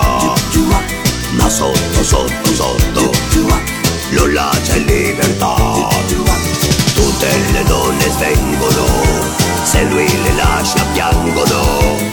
Giorno e notte sognano Lupin quali sono gli altri brani che fanno parte di, di, questa raccolta che non hanno avuto, meno male, il percorso eh, della sigla? Per esempio, eh, La Domenica, non so se ne è un altro. La brano. Domenica, eh, questo esiste la versione Cavalieri del Re, come esiste la versione Cavalieri del Re del Circo e di Luna Park. Questo spero di farlo uscire il prossimo anno, così ascolterete prima la versione sinfonica e poi. La Domenica è un brano molto d'autore, un po' un'autobiografia mia. E, che, che lo considero forse una delle canzoni d'autore che ne ho scritte diverse, ma che ho voluto inserire nei Cavalieri del Re, perché parlava di noi, parlava un po' della crisi tra me e Clara, una crisi che poi ha portato alla separazione, ma questo è un altro discorso. Ma che la, in fondo che Clara amava molto come canzone e la facemmo qui in studio eh, con un'emozione, ricordo questo, quando l'incidemmo eh, sia Ghio, Clara che, che io eravamo molto, molto emozionati perché parlavamo di noi stessi, forse l'unica canzone, di una nostra situazione. E musicalmente è una canzone molto difficile, è un testo molto bello, eh, almeno visto dal, dal, mio punto di vista. E insomma ho voluto inserirla anche questa perché anche questa faceva parte del famoso disco di, dell'album di famiglia. Il canto di André mm. non era anche quello letto fra le righe una, una, canzone che in fondo parlava di te, di Clara. No, no, però c'è una cosa che va detta sul canto di Andrea, che ricordo di averla scritta come se io fossi innamorato. E se vi dico anche di chi, adesso veramente faccio ridere tutti. In qualche modo, Lady Oscar, che non ho mai, che ho visto per la prima volta in, in televisione quest'anno, tutte le puntate, ho visto il finale, ho visto per la prima volta che mi è piaciuto era Matti. All'epoca avevo visto sì no, de, delle ispezioni, mm-hmm. però eh, conoscevo la storia eh, da qualche fumetto, da qualcosa. Insomma, Lady Oscar era riuscita perché quando ho fatto il canto di André, Lady Oscar è andato in onda già da 3-4 mesi prima, perché il canto di André faceva parte della, della storia di Lady Oscar. Beh, io ho scritto la canzone di André, canto di André, come se fossi innamorato di Lady Oscar. E guarda, Lady Oscar è un personaggio che insomma non esiste in fumetto, però ricordo che avevo questa, Questa emozione. questa come si può dire? Sì, emozione. Questa però- spinta Spi- emotiva. Ecco, ehm, fa, fa ridere di un cartone, eppure si può arrivare. Ho visto che tu dicevi di Mi ha sì. sorpreso molto il fatto che tu non avessi mai visto le di Oscar, ma non perché tu non lo dovevi vedere, ma perché le canzoni del monografico sono veramente. cioè dall'idea di, di uno l'ascolta e dice. Cavolo, se ha visto le di Oscar e come è seguito, perché soprattutto Canto di André credo sia quella che coglie benissimo il rapporto e la doppia chiave di lettura che ha un cartone animato non- assolutamente non banale come le di Oscar, perché lo si può leggere a più livelli e anzi forse visto da adulto ha una profondità ancora maggiore rispetto, rispetto a quella che si ha Canto di André descrive molto bene, perché capisco perché ha colpito, piaceva a molti, descrive molto bene il ragazzo innamorato e non corrisposto. Il ragazzo innamorato, ma innamorato profondamente, una persona che eh, lei lo stima, gli vuol bene, ma ma c'è la testa da un'altra parte. Poi vedendo il film, veramente mi ha colpito, che io ho colpito giusto, non so come ci sono arrivato. L'emozione Perché- è quella, credo. No, no, ma guarda, è bravo, hai detto Eh. bene. Si vede che ho percepito qualcosa che. perché in fondo non, la- non sapevo che Lady Oscar si innamorasse di un altro poi e che Andrei fosse così geloso. Tante cose non sapevo, però ho immaginato. eh, perché anch'io sono stato innamorato, specialmente da ragazzino, quante volte mi sono innamorato di qualcuna che eh, non si ricorda Non neanche, ma chi, chi se ne frega, sì. ma non lo sapeva neanche. Eh, E, e so come si so- ci soffre uno e si sta male. E eh, tu dici di mm, come, so- come sono entrato in personaggio di Lady Oscar, per esempio, posso dire soltanto che mi hanno detto quattro parole per telefono. Riccardo, ricordati che c'è un papà arrabbiato perché ha sei figli o sette figli femmine. Gli sta per nascere l'ultimo eh, e spera che sia un maschio perché lo vuol fare diventare un soldato. Gli nasce una femmina ancora più arrabbiato. A questo punto la tira su, la leva come fosse un maschio e lei mm, fa la spadaccina a destra e a sinistra. Ricordati che tutto si svolge all'epoca della rivoluzione francese. Ah, e lei si chiama, come si chiama? Lady Oscar. Lady, Lady Oscar, sì, ciao Riccardo. Così, così. E io ho immaginato tutto e ho sbagliato all'inizio. Il buon padre voleva un maschietto, tutti mi hanno detto, ma quale buono? Era arrabbiato, era cattivissimo. All'inizio, poi ho visto da lontano i giapponesi come i western, sono alla fine vince sempre il bene. Il fatto che il Bene. padre poi alla fine si penta di aver trattato male, di non aver capito la figlia, è molto bello. Sì. Lady Oscar è un piccolo capolavoro, eh, capisco il successo che ha avuto. Parlo del cartone, non della canzone. Nel terzo CD c'è un'altra canzone che- di cui non conosciamo la storia, che è la gallina brasiliana. Questa era nata per lo zecchino d'oro. Era nato per lo Zecchino d'Oro del 1984. Me la propose sempre Natalicchio dicendo Riccardo abbiamo qui un testo simpatico di una canzone. Il testo che era scritto da un certo Giusti. Fai una canzone, butta giù una musichetta per lo Zecchino d'Oro. E lui mi ha richiamato dopo una settimana, l'hai fatta? No, dopo altri due giorni, l'hai fatta? Adesso, adesso ci sto pensando.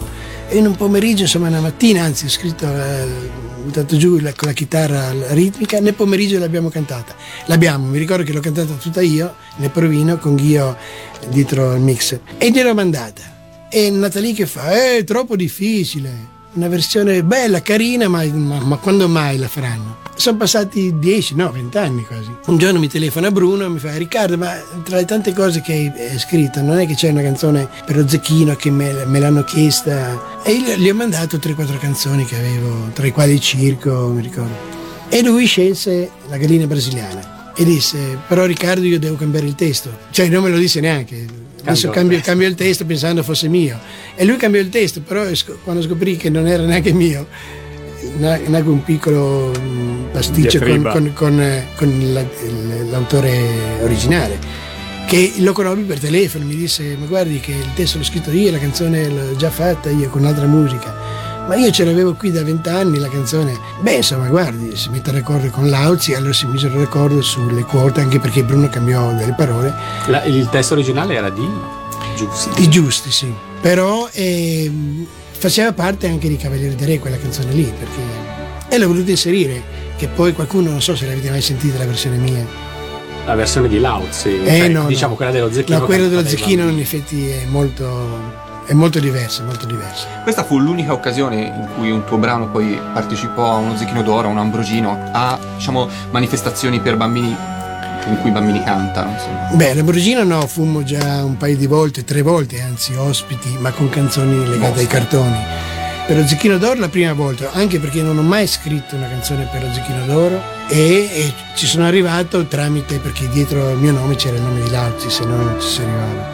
Perché i frati, pertanto frati e buoni, alla fine anche loro vogliono le firme importanti, credo, perché loro dicono, mi hanno detto, ma lei ci mandi la canzone chitarra e voce o chitarra e pianoforte, noi la giudichiamo, credo sia così, ma a loro fa, fa piacere che ci sia dietro un autore importante perché la manifestazione è più prestigiosa. Oddio, eh, io, parlando così so- io mi considero non importante. Sono tre CD, questi di Mangas Melody che stiamo guardando in questo momento, e l'ordine delle canzoni è quasi cronologico, mi dicevi, giusto? Sì, quasi cronologico e l'ho spostate qualcuna solo, ma di poco per, per una un ascolto, perché l'ascolto venga più piacevole. Dopo una canzone lenta preferivo mettere una canzone allegra. Una cosa che ci tengo a fare, adesso voi state guardando le versioni dei CD originali. Allora, ci tengo a dire che questo disco è, questo anzi cofanetto, è l'opera di tre persone soltanto. Io per quanto riguarda la parte artistica, musicale, Mauro Agnoli per quanto riguarda la produzione, lui che si è occupato di parlare con il grafico, di parlare con la casa discografica, tutte queste faccende che io sono negato ed è per questo che l'ho fatto, sapendo di appoggiarmi a Mauro. E poi ci tengo a dire una cosa che adesso voi non potete valutare, ma la potrete valutare tra qualche giorno perché il disco esce esattamente il 15 di dicembre, mi verrà consegnato. Abbiamo, dico abbiamo, ci tenevo a dirlo anche dal momento che penso, non so se sarà l'ultimo, però racchiude tutta la nostra opera omnia, fatto una confezione veramente elegante. Voi non so se avete avuto modo di vedere. Abbiamo visto per adesso le prime immagini e già Vi posso dire che eh, c'è il cofanetto che è molto elegante, fatto da, e ci tengo a dire anche il nome, da Gloria 40. che salutiamo. Che salutiamo, Che la conosciamo molto bene. Ah, mi fa piacere che la conoscete. Io non la conosco, la conosco telefonicamente, anzi via email. È stata supermente brava, brava. E ogni CD poi interno ha una copertina a sé, non sono tutte diverse. Tutte diverse. E poi anche le etichette interne, insomma ha fatto un grandissimo lavoro. E, e conoscendo Mauro ci sarà anche un libretto. Bravo, non c'è un libretto perché su 3 CD tre libretti, però ci sono, eh, ho scoperto, eh, si chiama due fogli più un terzo, si chiama il la pagina in più, il leprotto. Quante cose si... Il leprotto sarebbe la paginetta in più. In poche parole c'è un leprotto in ogni disco con tutte le nozioni che dà Mauro, che su questo non lo batte nessuno. E poi ci sta- siamo stati aiutati anche da Gianni Soru per quanto riguarda le date, perché sulle date dei- delle, delle canzoni ci sta sempre una battaglia, perché io metto le date del deposito della canzone, loro mettono le date di quando è uscita, eh, l'RCA di quando l'ha stampata la seconda volta, insomma le date sono un po' però ci siamo affidati a Gianni Soru. Poi ho citato anche nel disco Stefano, beh anche mio nipote che mi ha sempre dato una mano per quanto riguarda l'elettronica dei computers. Ogni volta che ho dei problemi chiamo lui in diretta e lui mi aiuta. Scusate se ho voluto citare questi tre personaggi, no, no, ma però è importante. ci Fatto tenevo, ci tenevo. ringraziarli. E a questo punto una domanda di obbligo. Per chi vuole questi tre CD, perché chiaramente essendo una, una produzione così particolare avrà anche una eh, propria distribuzione. Quali sono i, diciamo, i, i canali per ottenere questo cofanetto? Allora, dal momento In edizione limitata, ecco. Sì, ne abbiamo stampate soltanto 500 pezzi, Ehm, anche perché il costo è altissimo di questo lavoro qui, però io ci tenevo veramente a farlo. La cosa che mi piacerebbe è che fosse un regalo, che fosse un'idea regalo tra diciamo, i fans dei Cavalieri. Certo. Io conosco uno che ama i Cavalieri, ma vabbè, gli regalo questo perché farà una bella figura, almeno per quanto riguarda la confezione. No, internamente penso che non verrà deluso. Come si può, siccome non è distribuito da nessuna casa discografica, ma è fatto un po' in eh, famiglia, io mi sono preso nota qui di- dei numeri. Allora, diciamo che eh, si può contattare o direttamente Mauro Agnoli, forse il mezzo più veloce è farlo attraverso sigletv.net. Da lì Anche. trovate la sua Oppure- mail o- e trovate anche il suo numero eh, diretto per contattarlo, che è il 347 47 60 851. E poi Altrimenti ci sono le- delle fumetterie, vedo. Bravo, che tu sai cosa sono perché Sì. io Eh, ho scoperto certo. da poco, pensavo fossero dei luoghi de- dove si fanno di, di- di No, no. oppio e di... Per chi sta a Milano, il- il- l'appuntamento è allo Yamato, alla- alla Yamato, Yamato Shop. E mentre per Roma allo Star Shop. Sicuramente troverete questo CD che è in distribuzione fra, fra qualche giorno. Poi Diciamo. sia Yamato sia Star Shop fanno vendita anche, anche per corrispondenza, quindi sui relativi website riuscite a trovare Ecco. il link per acquistare il CD anche per Io corrispondenza. pensavo adesso, prima di lasciarci, facciamo sentire ancora un pezzettino, de- non, pezzettino di, di- che scegliamo adesso a nostro piacimento e poi ci salutiamo. Ok. Per Allora, chiudere in bellezza, Sì, sì, dai. fammi vedere. E per fare gli auguri ai nostri ascoltatori di Radio Animati. Andiamo con Renzi la strega? Io direi Renzi la strega.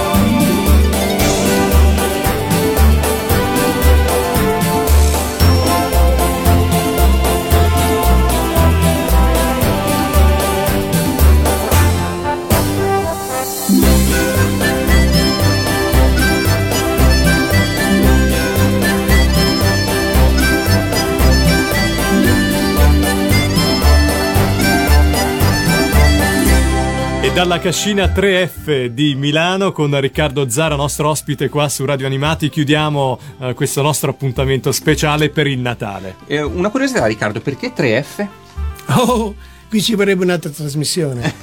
Tre ve lo dico velocemente. Allora, dove siamo seduti noi? Questa cascina ha l'età della Scala di Milano, del 1769. Dove siamo se- seduti noi? Una volta c'era il fieno. Ah, Anzi, c'erano i cavalli e le mucche, i cavalli di solito, e sopra c'era il fieno, perché questa era una stazione, un cambio di corriere per le carrozze. Quando le truppe di Napoleone III invasero Milano, qui venne un famoso colonnello francese chiamato in, in francese Trueff, che i milanesi, eh, i contadini dei dintorni, diventarono subito amici, andiamo dai Trueff. Nel primo Novecento questa eh, venne chiusa e diventò un'osteria, un'osteria famosa.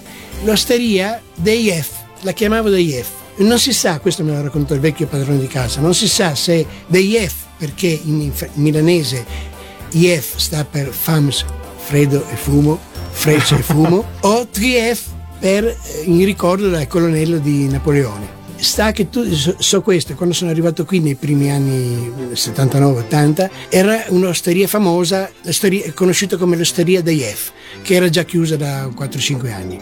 Ma negli anni 50 questa era famosissima perché qui venivano tutti eh, in gita domenicale con le, con le motorette, con eh, macchine poche, a mangiare le- la specialità della casa che erano le rane. Negli anni primi, a fine anni 50, primi anni 60, adesso dove purtroppo in radio non vedono, però si io spiego, dove adesso c'è l'impianto delle luci, lì c'era il jukebox, mi hanno detto. E dove siamo seduti noi in quest'angolino? Qui c'era un tavolino, questa era la saletta eh, privata, Privata. perché entra, là c'era l'osteria, fuori c'era il campo delle bocce e tutto. In questa stanzetta c'era un tavolino che, dove venivano quasi tutti i giorni con 50 lire pagavano un litro di vino e stavano tutto il giorno Iannacci, Cocchi e Renato. E il padrone me l'ha raccontata questa storia. Qui venivano quei tre morti di fame. dice. Con 150 lire stavano tutto il pomeriggio a occuparmi un tavolo. Poi lui, anni dopo, li riconobbe perché diventarono quelli che Famosi. sappiamo. Però siamo in un posto che ha la sua storia. Quando me la raccontò la storia, il padrone della, che non c'è più gamba di legno, che aveva una gamba di legno, e mi piacque tanto che l'idea di chiamarlo eh, Cascina 3F Recording Studio, proprio in ricordo a tutta questa storia che vi ho raccontato in breve. grazie di averci fatto partecipe Beh, di, di quindi, questa diciamo, hai- Hai, storia. proseguito la storia di questo Eh. luogo. Sì, sì, sono hai rimasto, sono rimasto storia. fedele, fedele. E tornando al Mangas Melody per concludere questo nostro lungo incontro, notavo con piacere che hai inserito proprio in perfetto ordine cronologico anche le sigle più recenti di Cavalieri del Re. La Piccola Nell, Piccola Piccola Nell è l'ultimissima La Macchina del Tempo. che eh, non so se conoscete ma è uscita eh, con il secondo DVD nostro, no? Con, eh, Con il DVD di Venezia dei con- di Prato. l'hanno Sì, concerto lì di Venezia c'è, di sì. È proprio l'ultima sigla che abbiamo inciso, che l'abbiamo incisa a febbraio quest'anno. E quindi diciamo l'opera è si può dire assolutamente completa. In chiusura anche una versione, eh, come ultimissimo brano, la versione sinfonica di C'era una volta i Cavalieri del Re. E questo mi sembra perfetto come, come, come brano, Di come brano chiusura. di chiusura, direi. Beh, lo conoscete già e ho piacere che avete scelto questo perché in fondo l'ho rimesso anch'io come chiusura del, del- del cofanetto dell'album perché racchiude un po' la nostra storia.